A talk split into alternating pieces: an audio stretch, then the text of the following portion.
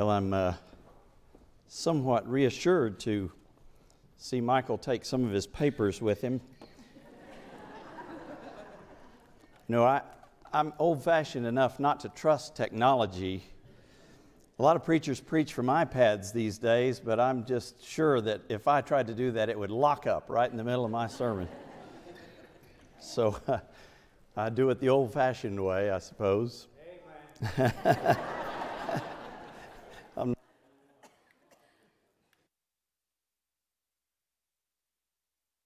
Time magazine ran an item on what Americans believe about God, how we see God, how we understand and perceive God.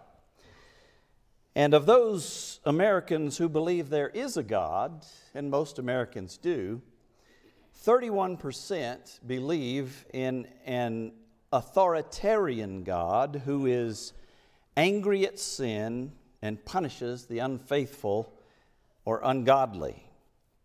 31%. Another 16% believe in a critical God who is unhappy with the world's current state and will enact divine justice. So, almost half of those who believe in God view him as authoritarian, critical, angry, unhappy, presumably eager to condemn and punish us when we fail to measure up.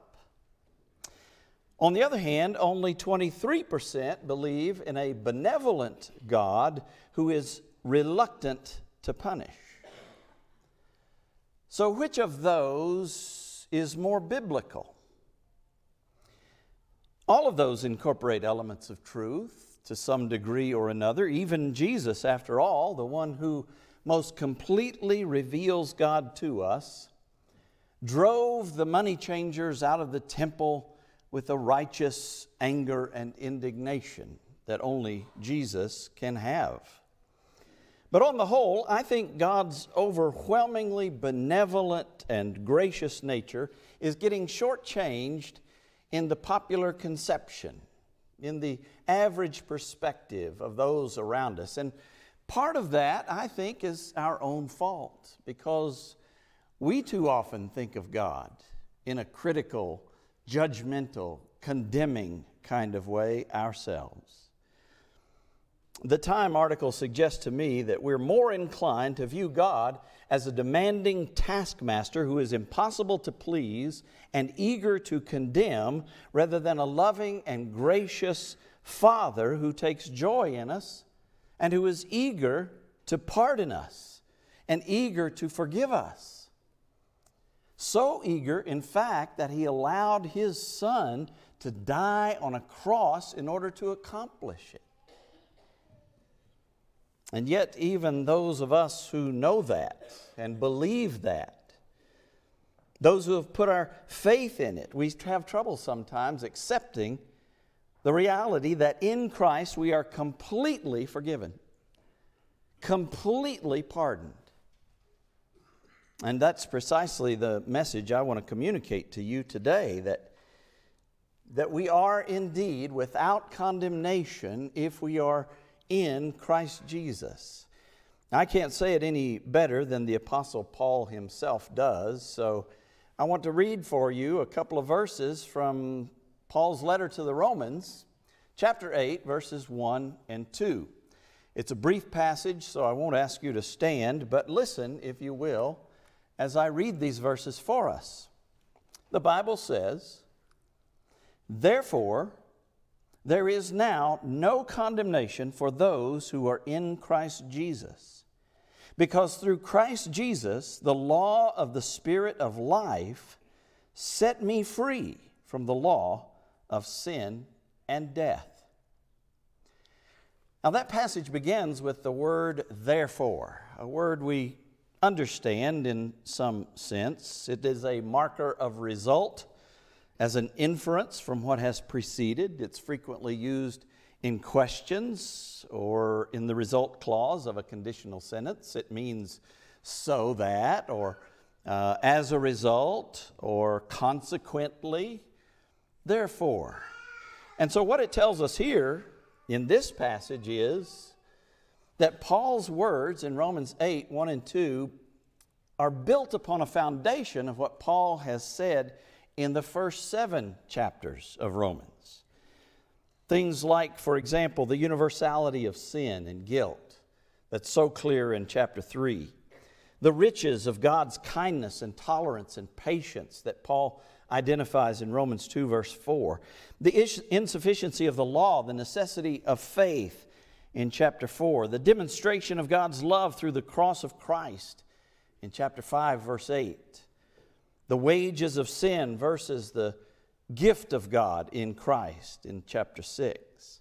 Identifying with Christ in baptism also in chapter 6, and so on and so forth. There is so much uh, rich material in Romans, the first seven chapters, that if we were to study it today, if we were to talk about all of that, you would definitely miss your afternoon nap today. In fact, we'd have to send out for pizza. But suffice it to say that Paul lays a solid foundation for what he goes on to assert in verse 1 of chapter 8 that there is no condemnation for those who are in Christ. No condemnation. None. None. None whatsoever. None. Zip, zilch, zero, nada, whatever word you can think of to say none. That's how much condemnation there is for believers in Christ Jesus. It says so right here in the text, doesn't it? We believe the Bible, don't we? We believe the Bible is the truth of God. It says right here, there is no condemnation to those who are in Christ Jesus. So, what does that mean when we say that? In English, to condemn something is to judge it as unfit and of no use. And that meaning can work here, but a very highly regarded Greek lexicon says that the word used here is probably not so much used with reference to condemnation as we typically understand it, but rather to a reference of punishment following sentence. Punishment following sentence. That is, even though we are all guilty of sin, the Bible tells us so. For all have sinned and fall short of the glory of God. Romans 3:23, we know that well. Even though we are guilty of sin, those of us who are in Christ are not condemned for it. We escape that condemnation through Christ. We escape sin's punishment. We do not incur God's wrath. As verse 2 says in Romans 8, we've been set free from the law of sin and death through the law of the Spirit of life in Christ. The law cannot condemn us we have been released from that through Christ. And that's good news. In fact, that's the gospel. That's what Jesus came to reveal to us. That's what the Apostle Paul preached throughout the Roman world. That's what we are supposed to proclaim to those beyond these walls. Jesus Christ came to set us free from that. We don't have to live in fear of incurring the condemnation of a supposedly authoritarian and critical God. And by the way, that's not really his basic nature anyway. And that's not to say that we can live as libertines, as scofflaws, disregarding what God tells us is the rest, best and right way to live. God forbid. You know, Back in chapter 6, the Apostle Paul is talking about how our sin magnifies the grace of God. And he asks that rhetorical question well, uh, shall we continue in sin then so that grace may abound? God forbid it, he says, in the strongest language possible. God forbid. How can we who are dead to sin live any longer in it? No, that's not what the lack of condemnation means at all we still have obligation to follow the scripture and the word of God. We aren't to enslave ourselves to sin just because we're under grace, but grace has set us free from the law and its condemnation.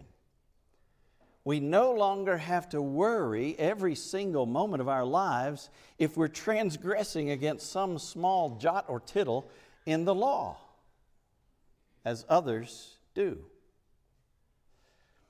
I read once in USA Today about an article uh, that spoke of the desire of some Orthodox Jews in Southern California to put up a symbolic wall of fishing line to enclose about four miles of beachfront on Venice Beach in order to get around some of their Sabbath restrictions. Within the, the symbolic enclosure, Orthodox Jews would be free to do certain things that were forbidden outside of the home on the Sabbath. Things like uh, pushing strollers or carrying bundles. On the Sabbath, the law prohibited doing that outside the home. They could only do it in the home. So the way around those restrictions is called an eruv, a Hebrew word for the symbolic extension of an area considered private into the public domain. An eruv is often created by stringing a line between man made and natural landmarks to create an unbroken enclosure. And believe it or not, there are more than a hundred of them winding through major U.S. cities, including Los Angeles and New York. And the California project, if it, if it had been approved, was to cost $20,000 a cost to be borne by the Jewish synagogue there so that they could string a fishing line around four miles of beachfront so they could go to the beach on the Sabbath without violating the letter of the law. Now, do you suppose God is pleased by something like that? It entirely misses the purpose of the law. God gave it to us to reveal our sin to us so we could turn away from it, so that we could repent, turn to Him, be saved. Not to be a stern taskmaster uh, condemning us if we, if we cross one little fishing line outside of our homes. Certainly, that kind of legalism is not God's intent. Jesus said so, Jesus taught us that. Yet, even Christians who should know better are inclined to fall into the traps of legalism. I've done it myself. When I was a boy, some of you will remember this, on our offering envelopes, we had check boxes. You remember those? And uh, one of those check boxes was Bible read daily. So when you turned in your offering on Sunday, you were, you were to check which of those boxes, you know, attending worship, Bible read daily, uh, etc. Et and I always checked that box, Bible read daily, because I always read my Bible daily. Except some days late in the day, I would realize, oh no, I haven't read my Bible today. So I would open up to wherever I was reading and I'd read one verse. And then I could go to sleep. And in good conscience, I could check that box on Sunday morning, Bible read daily. Any of you ever do something like that? Any of you willing to admit you've ever done something like that? Well, I did, and many of us do in one way or another. And then we want to look down our noses at others because they didn't check that they'd read their Bible every day this last week. And that leads me to say this if our brothers and sisters in Christ are without condemnation before God, then what in the world makes us think that we can condemn them? God is their master, just as He is ours. Jesus told us, with what manner you judge, that will be how you are judged. And yet we, we do it. If God doesn't condemn them, why do we? Well, if we're honest, we want grace for ourselves and justice for everybody else those in the church and those outside the church. We want them to experience what justice demands, but we want grace. But that's not the way it works. There is no condemnation for those who are in Christ. What part of no condemnation do we not understand? There is no condemnation for those who are in Christ Jesus.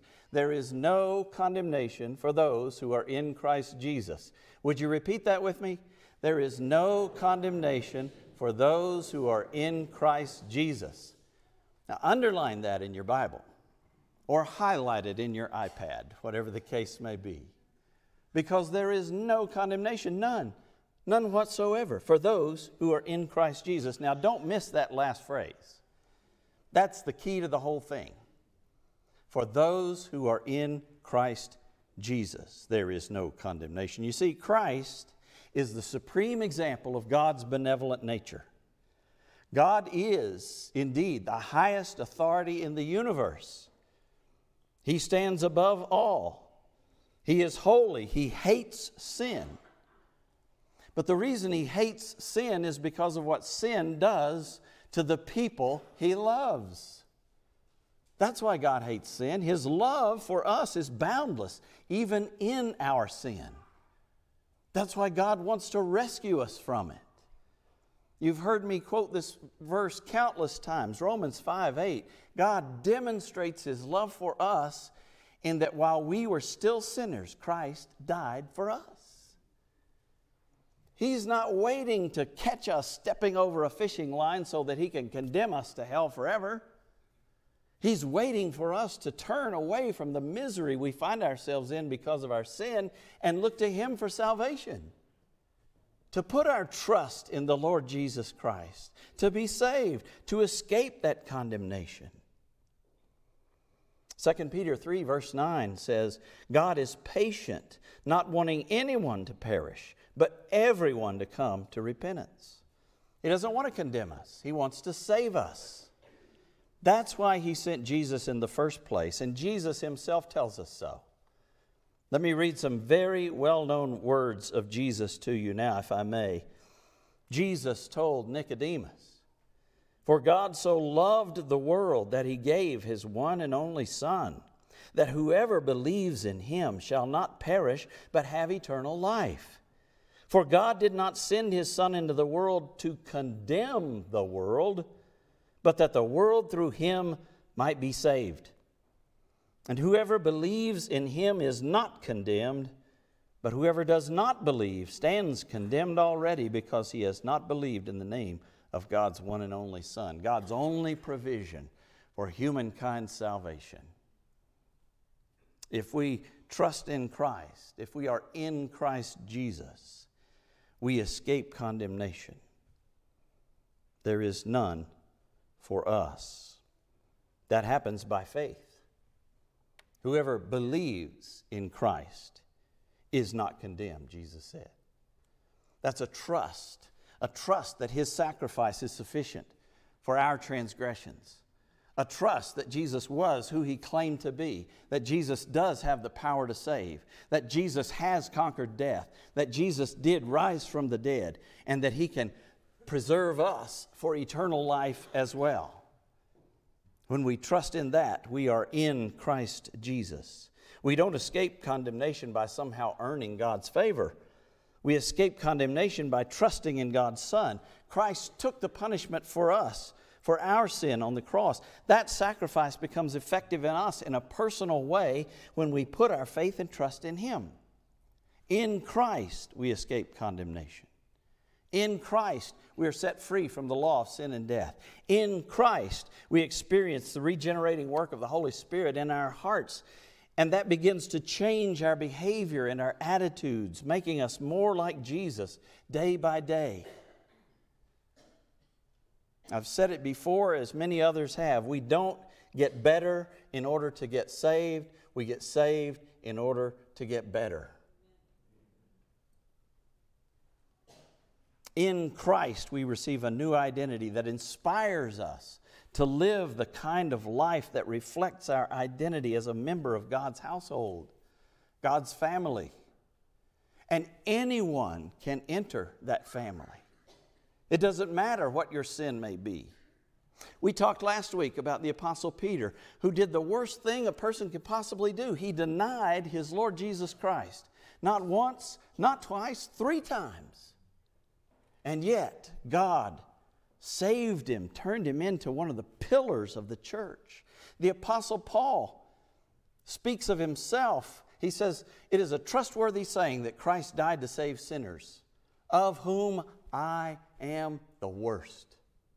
That's how Paul saw himself, as the very worst possible sinner. So he used himself as an example, saying essentially, if Christ can save me, he can save anyone.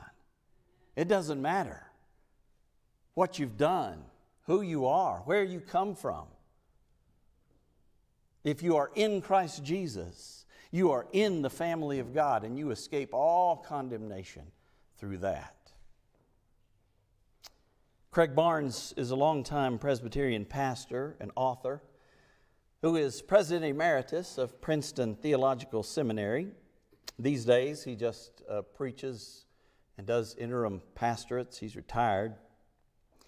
But he tells a story about when he was a boy. His uh, father was a minister, and one day his father brought home a 12 year old boy named Roger. And Roger's parents had died as a result of a drug overdose. He came out of a terrible background and was in desperate need. There was no one to care for Roger, he says. So his parents decided that they would just raise Roger as if he were one of their own sons. And so he says, at first it was very difficult for Roger to adjust to his new home, an environment free of heroin addicted adults. Every day, several times a day, he said, I heard my parents saying to Roger, No, no, that's not how we behave in this family. No, no, you don't have to scream or fight or hurt other people to get what you want. No, no, Roger, we expect you to show respect in this family. And Barnes says, in time, Roger began to change. Now, did Roger have to make all of those changes in order to become a part of the family? No. He was made a part of the family simply by the grace of my Father. But did he then have to do a lot of hard work because he was in the family?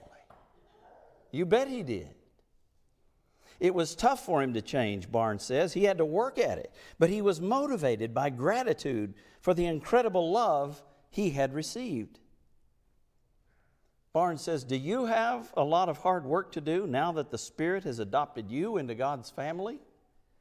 Certainly, but not in order to become a son or daughter of the Heavenly Father. No, you make those changes because you are a son or a daughter. And every time you start to revert back to the old addictions to sin, the Holy Spirit will say to you, No, no, that's not how we act in this family. So, have you become a member of the family? Have you made that step? Have you put your trust in Christ? Have you stepped out of that condemnation that sin brings into the forgiveness and the redemption and the life that can only be found in Christ? If not, then I exhort you to come to Christ today. Be set free forever from the law of sin and death and from the condemnation that the world outside of Christ rests under. Would you pray with me? Father, how grateful we are for the gospel, the good news that you have provided for our forgiveness and salvation through Christ and his cross. And I pray, God, that we might be reminded of that, that there is no condemnation. May we, may we never think that we are not good enough for you and your kingdom. You have pronounced us so. You have made us the righteousness of God in Christ Jesus through him who knew no sin, but was made to be sin for us. And I pray, God, we might not forget that, that we might not beat ourselves up when we fail, but that we might remember that we have a great God and a great Savior one who has given us a great salvation. God, I pray that you might bring your salvation into this place today. For your glory, always, we ask it in Jesus' name. Amen.